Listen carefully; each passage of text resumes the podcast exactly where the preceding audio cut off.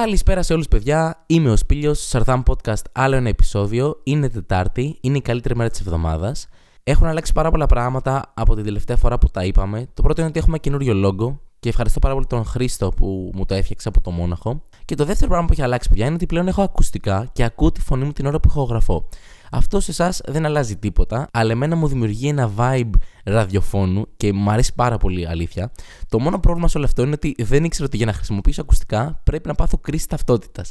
Γιατί δεν γνωρίζω πώς να συνδέω τα ακουστικά στο πρόγραμμα ηχογράφησης, όλο αυτό που συμβαίνει είναι full DIY, το κάνω μόνος μου. Και όπως έχετε καταλάβει, δεν μπορώ για τίποτα. Οπότε το να συνδέσω τα ακουστικά ήταν ένας άθλος που έκανα. Είναι οι 12 άθλοι του Ηρακλή και ο άθλος του Σπίλιου. Αυτά τα δύο πράγματα είναι πλέον που θα πρέπει να, να διδάσκονται στα σχολεία και στους μύθους του Εσώπου και δεν ξέρω εγώ πού. Και ο τρόπος για να συνδέσω τα ακουστικά ήταν να δω tutorial στο YouTube τι συμβαίνει με τα tutorial στο YouTube, παιδιά, δεν περιγράφεται. Είναι να κάνεις μια αλλαγή ενός κουμπιού, να πατήσεις απλά ένα κουμπί και ο άλλος κάνει 15 λεπτά tutorial και είναι σφάση Hello guys, Σήμερα θα σας δείξω πώς να συνδέσετε ακουστικά στο πρόγραμμα ηχογράφησης. Λοιπόν, θα δούμε πώς θα συνδέσουμε τα ακουστικά στο πρόγραμμα ηχογράφησης με δύο απλούς τρόπους. Ο πρώτος είναι ότι θα πάω να πιω ένα καφεδάκι τώρα και έρχομαι σε 3 λεπτά. Ωραία, ευχαριστώ πολύ. Γυρνάει, ξέρω μετά από 3 λεπτά. Λοιπόν, γύρισα από τον καφεδάκι μου και τώρα θα σας δείξω πώς να συνδέσουμε τα ακουστικά στο πρόγραμμα ηχογράφησης. Όχι, μισό λεπτό, ο καφές κάπως με ανατάραξε, πάω λίγο το αλέτα ένα λεπτό και έρχομαι. Και είναι 12 λεπτά βίντεο, full αργό, το βάζεις double speed και πάλι αργεί να φτάσεις στο, στο σημείο. Σκυπάρεις το βίντεο να δεις τι θα γίνει. Έχεις περάσει το σημείο που έχει κάνει κάτι, οπότε πα ένα back and forth στο βίντεο. Τέλος πάντων, ένα τσίρκο ολόκληρο. Εν πάση περιπτώσει, τα κατάφερα και ακούω τον εαυτό μου. Όλα καλά με τον αρκισμό μου. Να πω επίσης ότι ευχαριστώ πάρα πολύ για τα καλά σχόλια που μου δίνετε για το podcast και πραγματικά ευχαριστώ πάρα πολύ. Και αυτός είναι και ο λόγος που θέλω να υπάρχει consistency και ηχογραφώ στις 2 το πρωί αυτή τη στιγμή. Γιατί είχα μια δύσκολη εβδομάδα λόγω του tour. Έφυγα και κάθε φορά που φεύγω το tour, αυτό είναι και το πιο δύσκολο πράγμα στο Natura Aris γενικά. Οι δουλειές που θα πρέπει να είχαν γίνει σε μια εβδομάδα φυσιολογικά που θα ήμουν στην Αθήνα δεν μπορούν να γίνουν γιατί λείπω. Οπότε γυρνάω και έχω πάρα πολλή δουλειά. Εν πάση περιπτώσει, δεν θέλω να χαλάσει το κάθε Τετάρτη, οπότε ηχογραφώ αυτό το podcast ξημερώματα Τετάρτης, χαράματα η ώρα 3. Και έχω πάρει πάρα πολύ αγάπη για το podcast και ένα από τα σχόλια που λάμβανα και για το Δεν Παίζει και είναι πολύ αστείο στο κεφάλι μου τουλάχιστον, είναι ότι πολλοί κόσμος βάζει το podcast μου για να κοιμηθεί. Λοιπόν, παιδιά, αρχικά ευχαριστώ πάρα πολύ, αλλά είναι αστείο όταν μου το λένε, γιατί φαντάζει κοπλιμέντα για κάποιον, αλλά εμένα μου φαίνεται πολύ αστείο το τι. Ε, φίλε, το podcast που έβγαλες ήταν τόσο βαρετό που κοιμήθηκα. Είναι εξή, έτσι τερμινεύει ένα κομμάτι του κεφάλι μου. Και το ακόμη πιο αστείο σε αυτό είναι τι θα γινόταν αν έκανα ένα podcast για ύπνο. Δηλαδή να είμαι σε ένα podcast και να είμαι σε φάση. Και τώρα παρεανάσεις Ξέχνα τι έζησες μες στη μέρα σου, κλείσε τα μάτια, εισπνοή, εκπνοή και να έβγαζε ένα τέτοιο podcast και να ερχόταν κάποιος και να μου λέει καλά bro το podcast με τον ύπνο, γαμήθηκα στα γέλια. Έκλαιγα full, bro, ναι. Πολύ διασκεδαστικό να το κάνεις κάθε εβδομάδα. Είναι αυτό το παράδοξο. Παρ' όλα αυτά, ευχαριστώ, παιδιά. Είτε κοιμάστε, είτε είστε ξύπνοι και με ακούτε. Το εκτιμώ πάρα πολύ, αλήθεια. Και έγινε και ένα super surreal πράγμα. Έχω έναν φίλο ο οποίος λέγεται Αλέξανδρος, μένει στην Ιταλία κιόλας. Και η κοπέλα του λέγεται Αφροντίτα. Ε, έτσι την φωνάζουν, έχω την αίσθηση. Εγώ τη λέω Αφροδίτη γιατί δεν έχω καταλάβει αν πρέπει να τη λέω. Κάποιοι τη λένε Αφ, κάποιοι τη λένε Αφροντίτα. Και εγώ την λέω Αφροδίτη παρότι είναι Ιταλίδα η κοπέλα. Τέλος πάντων και μίλαγα με τον φίλο μου τον Αλέξανδρο. Είχαμε κάνει ένα zoom call εκεί πέρα κάποια στιγμή να κάνουμε ένα κατσάπ στα νέα μας. Του λέω Ακούς το podcast και μου λέει Ναι, φίλε, το ακούω και μ' αρέσει πάρα πολύ. Και μου λέει μια μέρα, ξέρω, γυρνάω σπίτι και βλέπω την Αφροδίτη να κοιμάται με το podcast σου. Η Αφροδίτη αυτό σημαίνει ότι δεν ξέρει γρήγορα ελληνικά. Οπότε, απλά για να κοιμηθεί, έβαλε το podcast μου. Το οποίο μου φαίνεται πάρα πολύ αστείο ότι μια Ιταλίδα εκεί έξω ακούει το podcast μου για να κοιμηθεί. Ε, αυτή τη στιγμή δεν ξέρω αν ακούστηκε. Έχω στο κινητό μου ένα, μια εφαρμογή κλασικά που μου υπενθυμίζει πότε πρέπει να κοιμάμαι. Και το έχω βάλει να χτυπάει στις 2 ώρες το πρωί. Οπότε μόλις έκανε τουν τουν τουν για να κοιμηθώ. Οπότε χαίρομαι που ακούτε τον εαυτό μου βασικά, γιατί και εγώ θα κοιμηθώ έτσι πώ πάει.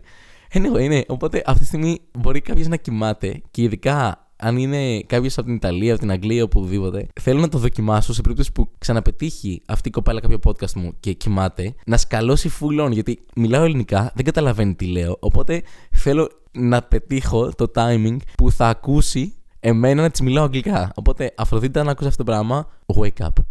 Wake up. Wake up, Αφροδίτα. It's a Greek podcast. What are you doing here? Do not sleep with my podcast, please. Οκ, okay, ωραία. Τώρα πες να σκάλωσε αρκετά. Δεν θα δώσω εξήγηση σε αυτό ποτέ και προχωράμε. Έπρεπε να κάνω αυτό το, το τραγούδι που λέει Wake up, wake up, wake up. Αλλά κανεί δεν ξέρει του τείχου γι' αυτό. Λοιπόν, ε, Έχω, θα φέρω από τα μπαγκάζια μου, τα οποία δεν ξέρω τι είναι τα μπαγκάζια, οι αποσκευέ μου. Πώ λέγεται αυτό το πράγμα, το φλασκί. Έχω πει απλά λέξει, λέω τώρα έτσι. Λέω όλε τι λέξει που ξέρω. Θυμάμαι στα καρτούν που είχαν ένα πράγμα, ένα ξύλινο πράγμα, σαν απόχη, και ουσιαστικά βάζαν τα πράγματά τους στην άκρη του ξύλινου καλαμιού, κάπως έτσι. Αλλά δεν θυμάμαι πώς λέγεται, έχει ένα όνομα αυτό. Που είναι ένα σαμπανί που έχει μέσα τα, τα μπαγκάζια σου. Μπαγκάζια νομίζω λέγεται. Αλλά τα μπαγκάζια ακούγεται λες και είναι κάτι, κάτι αυτοκινήτου, ότι χαλάσαν τα μπαγκάζια μου. Anyway, έχω φέρει στις βαλίτσες μου αρκετές αναμνήσεις από το tour που έκανα στην Κύπρο πολύ πρόσφατα. Τώρα γύρισα πριν μερικές μέρες. Οπότε θα σας πω λίγο τι έγινε στο tour και κάποια έτσι τζερτζελοπράγματα που συνέβησαν. Αλλά πριν από αυτό, και στα πλαίσια του ότι τούραρα, γενικά όταν τουράρω και είναι να φάμε κάπου, ψάχνω εγώ τα, το που θα φάμε. Και βασικός μου άξονας για να αποφασίσω είναι τα reviews. Και νομίζω αρκετός κόσμος το κάνει αυτό. Αλλά σκέφτομαι, παιδιά, αυτό που έχουμε όλοι σκεφτεί σε αυτήν εδώ τη ζωή. Ποιος αφήνει reviews σε καταστήματα. Δεν έχω αφήσει review ποτέ. Ένα μαγαζί είναι super χάλια. Μπορεί όντως να μπω στην διαδικασία να το αξιολογήσω, να βάλω ένα αστεράκι, να πω επαφθό δηλητηρίαση, etc. etc. Δεν έχει τύχει ποτέ να πάω κάπου, να είμαι πάρα πολύ ικανοποιημένος και να βάλω πέντε αστέρια.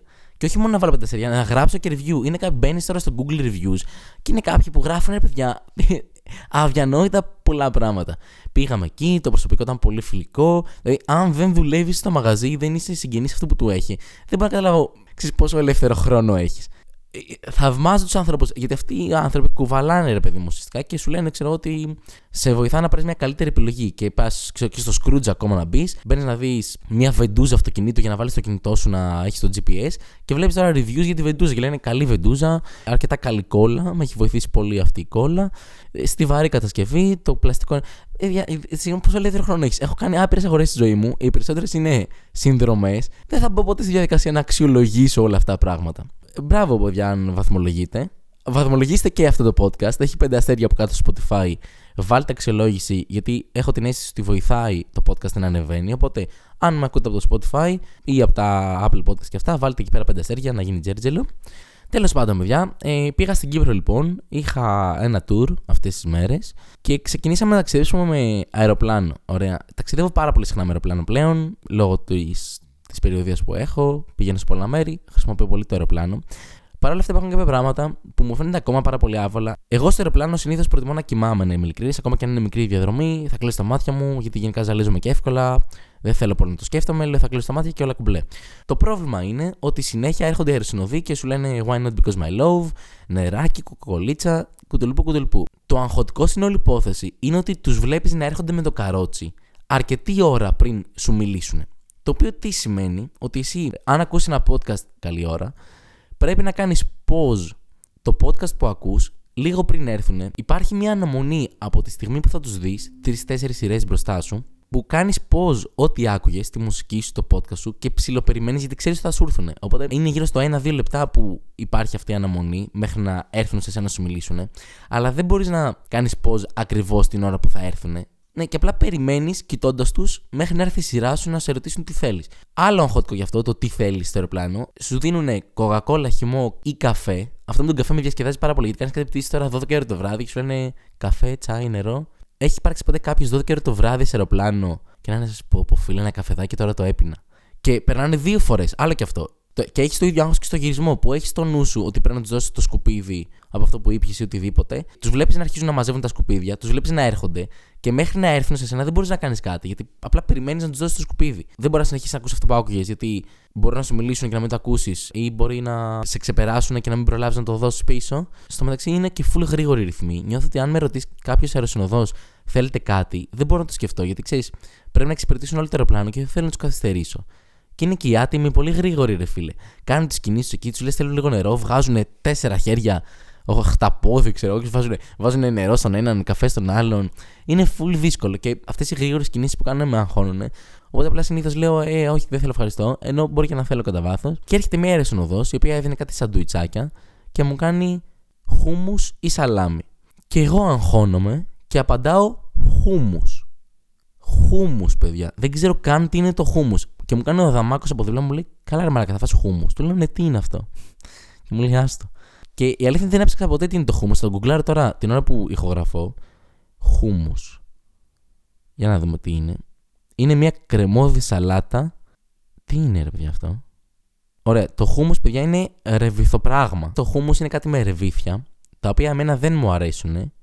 No hummus.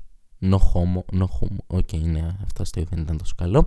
Anyway, δεν πήρα το, το σάντουιτς με το χούμους. Ευτυχώς για καλή μου τύχη η γεύση μου δεν έχει επανέλθει ακόμα από τον κορονοϊό που είχα πριν κάνα μήνα.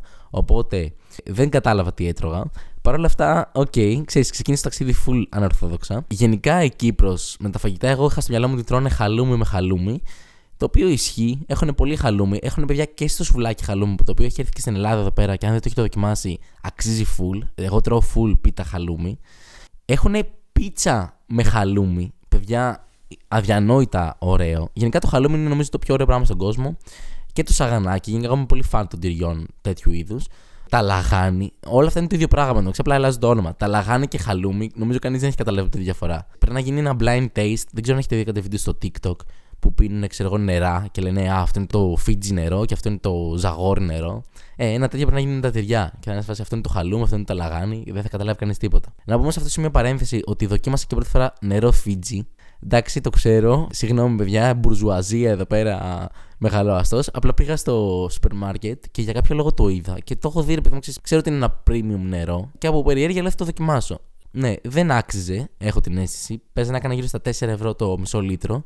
Και απορώ ποιος πίνει casual ε, Fuji νερά. Εντάξει. Πώς λέει Fiji. Α, Fiji.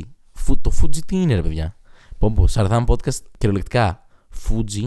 Fuji είναι κάτι φωτογραφικές. Ωραία. Ναι, όχι. Fiji εννοούσα. Νερό, φι... νερό Fuji. Ωραία, εντάξει. Νερό Fiji. Οκ. Okay. Νερό Fiji λοιπόν εννοούσα. Ε, δεν μου άρεσε εν τέλει, αλλά όλα καλά. Όλα καλά.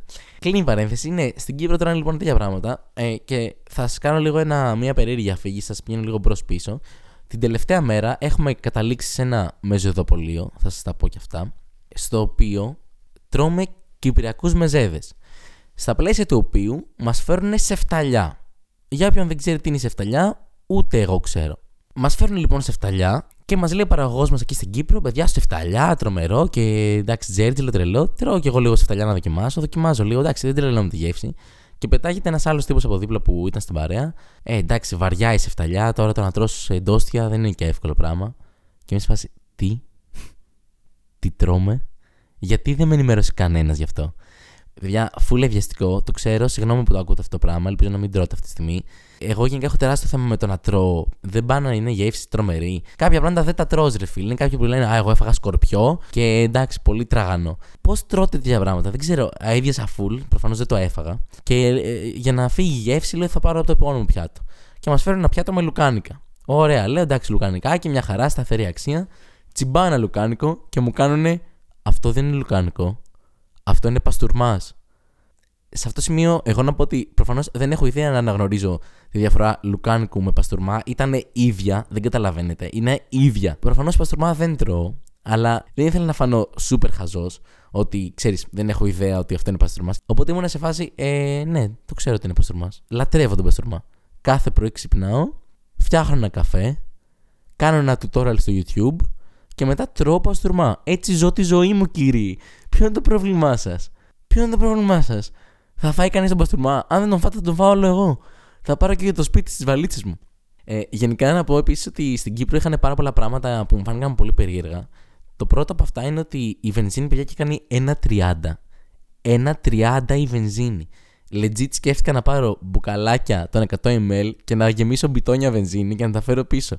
Πώς φέρνουν λάδι; Κάποιοι και λένε πήγα, πήγα στην Κρήτη και σου φέρα λάδι. Ε, πήγα στην Κύπρο και σου φέρα βενζίνη. Μ' αρέσουν πάρα πολύ τα ορεικτά καύσιμα. Καλά, έχω να πω πάρα πολλά πράγματα. Νιώθω ότι ο ηρμός μου φεύγει λιγάκι, αλλά κάνω παρενθέσεις στις παρενθέσεις. σε αυτό το σημείο, μιας και είπα και τα ορεικτά καύσιμα, νομίζω θα το πω εδώ γιατί δεν θα βρω άλλη ευκαιρία πιστεύω να ταιριάξει περισσότερο. Νομίζω μία από τις αγαπημένες μου λέξεις είναι η λέξη μαζούτ. Το οποίο είναι νομίζω καύσιμο που βάζουν στα αεροπλάνα. Και λέγεται μαζούτ. Και δεν ξέρω, μου φαίνεται πάρα πολύ διασκεδαστική η λέξη μαζούτ. Μου φαίνεται σαν ένα. Πώς ήταν στου δεινοσαύρου τα μαμούθ. Τα μαμούθ και τα μαζούτ. και, και μου φαίνεται. Είναι, είναι full αστεία λέξη, ρε Έχει και, έχει και περίεργα γράμματα μέσα. Το Z, ας πούμε, στη, στη μέση της λέξης. Και πάντα σαν ε, δόση υπερβολή, σαν από τα κλασικά μου αστεία. Ε, αν πάμε κάπου, ρε παιδί μου, και πούμε ότι τα ποτά είναι, ξέρεις, μπόμπα ή πειραγμένο ή οτιδήποτε, που λένε όλοι ότι α, αυτό ποτέ είναι βενζίνη. Εγώ λέω, α, δεν είναι βενζίνη, είναι μαζούτ. Και επειδή δεν είναι και Εβραίο γνωστή η λέξη αυτή, πάντα με κοιτάνε λίγο περίεργα και λένε τι είπα, αυτό πνίγει και από το ποτό. Έχουν επίσης το ποτό που λέγεται Prime, νομίζω είναι του Logan Paul. Έχει και στην Ελλάδα κάποια τέτοια. Ε, απλά κάνουν γύρω στα 12 ευρώ στην Ελλάδα ή κάτι τέτοιο. Πολύ νόστιμο. Έχω δοκιμάσει μια φορά μαζί με το νερό Fuji. Ε, είναι, είναι αρκετά νόστιμο και στην Κύπρο το είχαν 2 ευρώ, παιδιά. Και λέω, πω, πω. Θα το έβαζα και αυτό σε μπουκάλια 100 ml, αλλά τώρα είχα τη βενζίνη στα μπουκάλια. Οπότε δεν χωρούσε να βάλω και το Prime, θα τα μπέρδευα. Παρ' όλα αυτά το ζήσαμε full. Αποφασίσαμε να φάμε κυπριακό παραδοσιακό φαγητό, όπως Pizza Hut και Burger King, γιατί είναι παιδιά αλυσίδες που έχουν φαγητό στην Κύπρο και εμείς δεν έχουμε στην Ελλάδα. Η Pizza Hut είναι αγαπημένη μου πίτσα, μου αρέσει πάρα πολύ και ήθελα να δοκιμάσω. Και Burger King δεν είχα φάει ποτέ. Και λέω θα πάω να δοκιμάσω. Εν τέλει, να είμαι ειλικρινή, δεν άξιζε. Δεν ξέρω γιατί έχει χτιστεί αυτός ο θρύλο με τα Burger King και ότι είναι τόσο wow. Υπάρχουν πάρα πολύ καλά ε, στο εξωτερικό τα οποία δεν έχουν έρθει ακόμα στην Ελλάδα. Εντάξει, το καλύτερο από όλα είναι τα Five Guys. Νομίζω αυτό είναι ένα, μια λυσίδα που θα έπρεπε να έχει έρθει στην Ελλάδα και όχι τα Burger King που σχολιάζουν όλοι. Και πάντα τα Burger King, παιδιά, τα έχουμε κάνει over-overhyped εδώ στην Ελλάδα. Δηλαδή είναι, να, να σημαίνει είναι λίγο καλύτερα από το Mac, αν δεν έχετε φάει ποτέ. Και αν πάτε ποτέ στο εξωτερικό και δείτε Burger King, θα σας έλεγα να μην φάτε. Δεν είναι έτσι όπως το έχουν χτίσει ότι wow, Burger King και ο Βασιλιάς και πάρε και την κορώνα σου και όλα καλά. Γενικά, παιδιά στην Κύπρο έγιναν πολλά πράγματα έτσι πολύ ωραία. Ξεκίνησα την πρώτη παράσταση την έκανα στην Λέμεσο, η οποία είναι ξέρεις, πολύ εντυπωσιακή πόλη και διαφορετική από αυτά που έχουμε συνηθίσει στην Ελλάδα. Αρχικά οδηγάνε όλοι από δεξιά, οδηγάνε ανάποδα δηλαδή, έχουν το βρετανικό σύστημα οδήγησης. Το οποίο είναι full άβολο, γιατί ξέρεις, μπαίνω σε ένα μάξιμο που φτάνω στο αεροδρόμιο και κάθομαι στην θέση του συνοδηγού και, και δεν, έχει, δεν έχει πετάλια. Και με σφάσει Χριστέ μου, πώς οδηγείται αυτό το μάξι χωρίς πετάλια; Είναι αυτόματο; Τι, τι έχουν εδώ πέρα στην Κύπρο; Υπεραυτόματα αμάξια, όχι μόνο ταχύτητες, δεν έχεις και πετάλια; Και μου λένε, ε, οδηγάμε ανάποδα εδώ. Α, οκ, okay, sorry. Και το πρόβλημα δεν είναι ότι οδηγάνε μόνο ανάποδα στο δρόμο και ότι απλά κάθεσαι ανάποδα στη θέση του οδηγού ή του συνοδηγού. Αυτό κλάιν. Το θέμα είναι ότι και τα αμάξι στο δρόμο έρχονται από ανάποδα, προτεραιότητα είναι ανάποδη. Οπότε και σαν πεζό που περπάταγα, δεν καταλαβαίνετε πόσες φορές πήγαν να με πατήσουν. Ζω από θαύμα. Τα κατάφερα παρόλα αυτά, δεν με πάτησαν. Την πατήσανε αυτοί. Ποιος κορόιδεψε ποιον, παιδιά; Τι έγινε τώρα; Έπεσα λοιπόν στη Λεμεσό. Είχα στο νου μου να μιλάω λίγο πιο αργά. Γιατί ξέρεις, στην Κύπρο μιλάνε και κυπριακά αρκετά. Οπότε ίσως μπορεί στην ταχύτητα που μιλάω εγώ, γιατί μιλάω πολύ γρήγορα, να μην προλάβαιναν να πιάσουν τα πάντα. Και δεν έχω και καλή άρθρωση, οπότε λέω θα κάνω ένα slow down στην ταχύτητά μου για να μην παίξει άγχος. Και έρχεται μια κοπέλα για την παράσταση και μου κάνει στα πρώτα 5 λεπτά, νόμιζα ότι μίλαγες σε άλλη γλώσσα. Τρελό μου φάνηκε. Γενικά στην Κύπρο πιστεύουν ότι μιλάμε πάρα πολύ γρήγορα. Το οποίο είναι, είναι ενδιαφέρον σαν, ε, σαν παρατήρηση. Και το, αλλά το, το επικό τσίρκο, παιδιά, έγινε την τρίτη ημέρα ε, που παίζαμε στη Λάρνακα. Τελειώνει η παράσταση και μας κάνει ο Μάνο από το μαγαζί μας. Λέει: Έχω και ένα εστιατόριο δίπλα από το μαγαζί που παίζαμε. Έλατε να φάτε εκεί. Ε, γάμο, πάμε να φάμε εκεί. Καθόμαστε, ξέρω εγώ, τρώμε τις, τα, τα λουκάνικα και αυτά που σας έλεγα. Και ξαφνικά έτσι όπως καθόμαστε και αράζουμε. Τώρα είναι ένα μαγαζί που για τώρα τι να σας πω. Σκεφτείτε, έχει 7 τραπέζια, 6 τραπέζια και πολλά λέω. Και στη μέση έχει ένα φως και μια μικρή κονσόλα. Τρώμε, ξέρω εγώ, και ξαφνικά πάει ένας μάνι στην κονσόλα, βάζει μουσική και λέμε Α, θα έχει και χαλαρή μουσικούλα. Και πετάγεται ένας άκυρος τύπος από το πουθενά παίρνει ένα μικρόφωνο και λέει Έλα, πάμε! Πάμε να το διασκεδάσουμε! Και ξεκινάει live πρόγραμμα για έξτρα τραπέζια. Αυτό είναι 30 άτομα. Ξεκινάει, παίζει full λαϊκά κομμάτια τώρα στα σκηνιά σου. Τραβάω λοιπόν σε όλα μια κόκκινη γραμμή και τέτοια. Έχω μερακλώσει ακραία.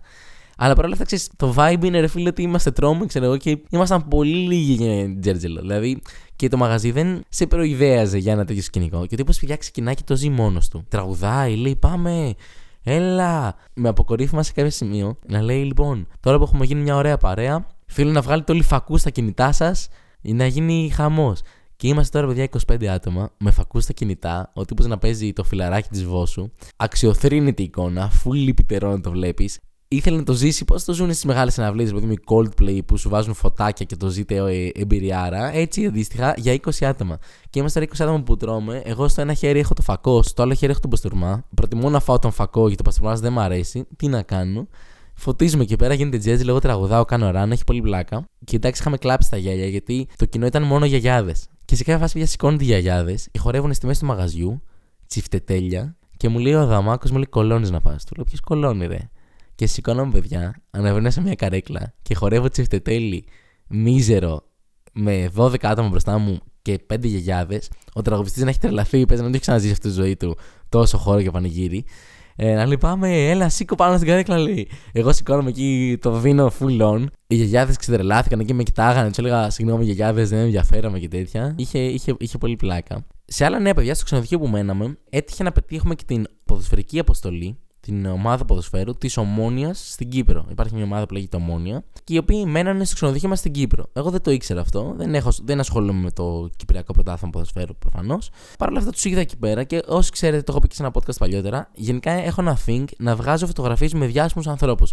Δεν ξέρω για κάποιο λόγο, μου αρέσει πάρα πολύ, μου φαίνεται πολύ διασκεδαστικό και προσπαθώ να μαζέψω όσες περισσότερες φωτογραφίες μπορώ και κάποια στιγμή να κάνω ένα λεύκομα, δεν ξέρω κάτι, ε, με όλες αυτές τις φωτογραφίες.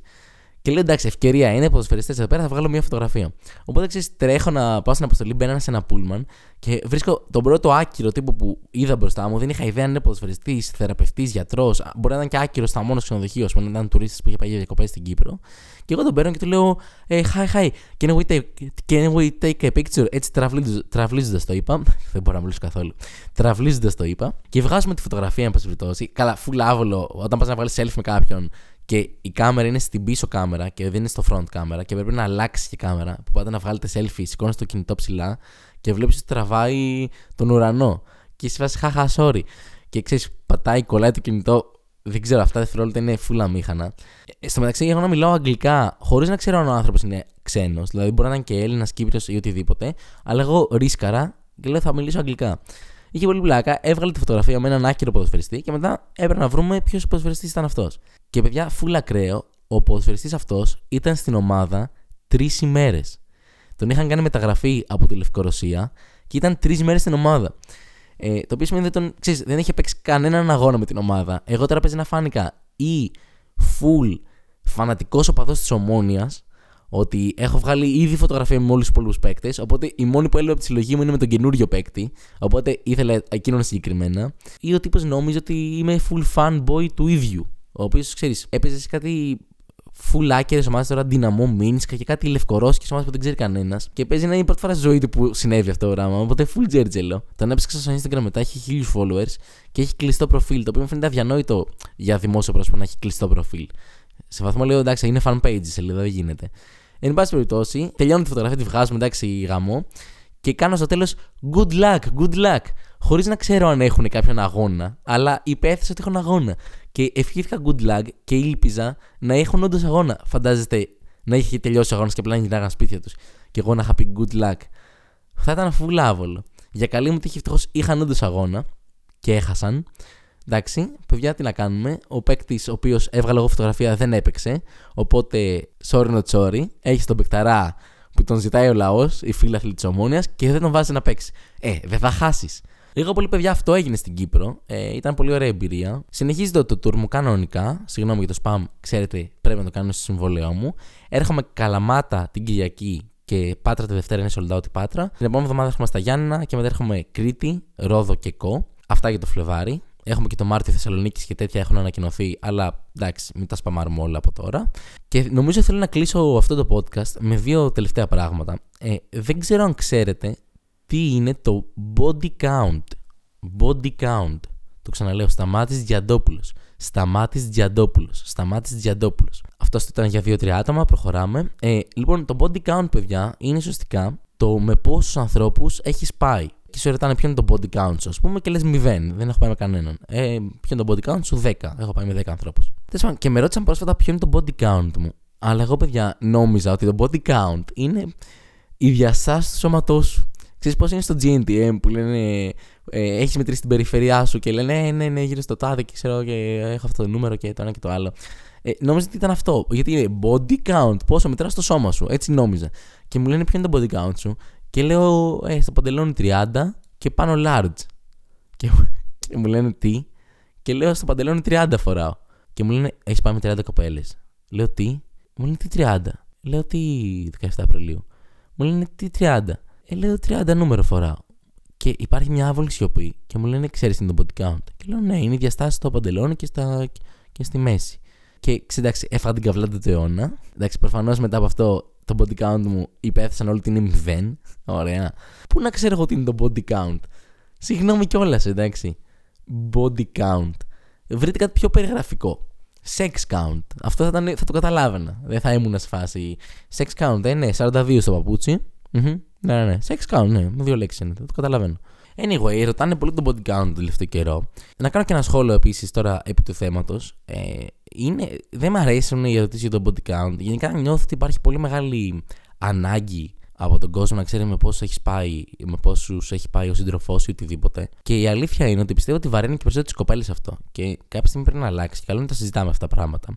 Τέλος πάντων, όπως και να έχει, δεν βρίσκω το λόγο να ρωτάμε τον body count κάποιου. Ε, δεν θα πρέπει να σε ενδιαφέρει με πόσους έχει πάει ο σύντροφός σου ή ο επικείμενος σύντροφός σου. Είναι, είναι στενάχο το ότι ακόμα και σήμερα ε, κρίνουμε ανθρώπους με το body count τους. Ωραία. Και ειδικά τις κοπέλες. Δηλαδή, είναι πολύ άδικο αυτό το πράγμα, θεωρώ. Και υπάρχει κόσμος που το παρατηρώ πολύ έντονα, ρε παιδί μου, που αν μια κοπέλα έχει πάει με πολύ κόσμο, ακόμα το κρίνει. Ε, ενώ αν έχει ένας άντρας έχει πάει με πολύ κόσμο, α, είναι μια χαρά και cool και μαγιά. Παιδιά, δεν έχει καμία σημασία με τον body count κα, κανενός. Δεν πρέπει να κρίνουμε ανθρώπους από αυτό. Και αν θέλετε τη γνώμη μου, αν κάποιος σας ρωτήσει το body count, είναι ήδη ένα red flag. Και αν το σχολιάσει και αρνητικά, είναι ακόμα μεγαλύτερο και είναι μια καλή ευκαιρία να μην συνάψετε σχέση με αυτόν τον άνθρωπο εξ αρχής, γιατί το να τον επηρεάζει τόσο πολύ το παρελθόν σας, θεωρώ ότι είναι λίγο toxic. Και να κάνεις slut shaming, βασικά, να μιλάμε με όρους της νεολαίας. Το θεωρώ τοξικό και νομίζω καλό είναι να συζητάμε αυτά τα πράγματα ανοιχτά και ξέρεις, παρότι μπορώ να μπω στα παπούτσια μιας γυναίκας μόνο ως παρατηρητής και δεν έχω το βίωμα, αλλά το θεωρώ πολύ άδικο να κρίνουμε το body count κάποιου με αυτόν τον τρόπο. Οπότε ήθελα απλά να το σχολιάσω και εγώ στο, στο podcast να υπάρχει. Anyway, καλό είναι νομίζω να μην ενδιαφερόμαστε, να μην ρωτάμε εξ αρχής για το παρελθόν κάποιου. Όσο λιγότερα ξέρεις, τόσο καλύτερα. Όσο λιγότερα ξέρει, τόσο καλύτερα. Δεν χρειάζεται να ξέρεις, μας έχει το τώρα ότι ζείτε με έναν άνθρωπο και σε καμία περίπτωση να μην κρίνουμε κάποιον από το πόσο ενεργός σεξουαλικά ήταν ή δεν ήταν. Τέλος, να πω ότι σήμερα, πριν, πριν ηχογραφήσω αυτό το podcast, βρέθηκα σε μια συναυλία των Λόγων Τιμής, οι οποίοι παίξαν στο Μιχάλης Κακογιάννης στο σκοτάδι, σε πλήρες σκοτάδι. Ήταν δηλαδή μια συναυλία για λίγους ε, με κλειστά φώτα και απλά άκουγες τις φωνές των παιδιών. Και ο λόγος που θέλω να το πω στο podcast αυτό είναι ότι ήταν πια μια πολύ ωραία εμπειρία. Μια εμπειρία ζωής, θα έλεγα. Ήταν πολύ ωραίο. Ε, ήταν ανατριχιαστικό. Έκλαψα για πρώτη φορά μετά από πολύ καιρό. Ε, το χάρηκα πάρα πολύ και είναι από τις αναμνήσεις που δεν θα ήθελα να ξεχάσω, να είμαι ειλικρινής. Οπότε σε αυτό το διαδικτυακό μου μερολόγιο ήθελα να το επισημάνω εδώ ώστε να ανατρέξω μετά από κάποια χρόνια για να θυμάμαι ότι έχω ζήσει αυτή την ανάμνηση. Συγκινήθηκα πάρα πολύ. Εντάξει, τα παιδιά είναι πολύ ταλαντούχα και ε, είναι πολύ μεγάλη τιμή μου που έχω την τύχη να, να κάνω παρέα με το λάμπρο περισσότερο. Ε, αλλά σε κάθε περίπτωση το έζησα full και κάνουν πολύ ωραία τέχνη και πολύ συγκινητική.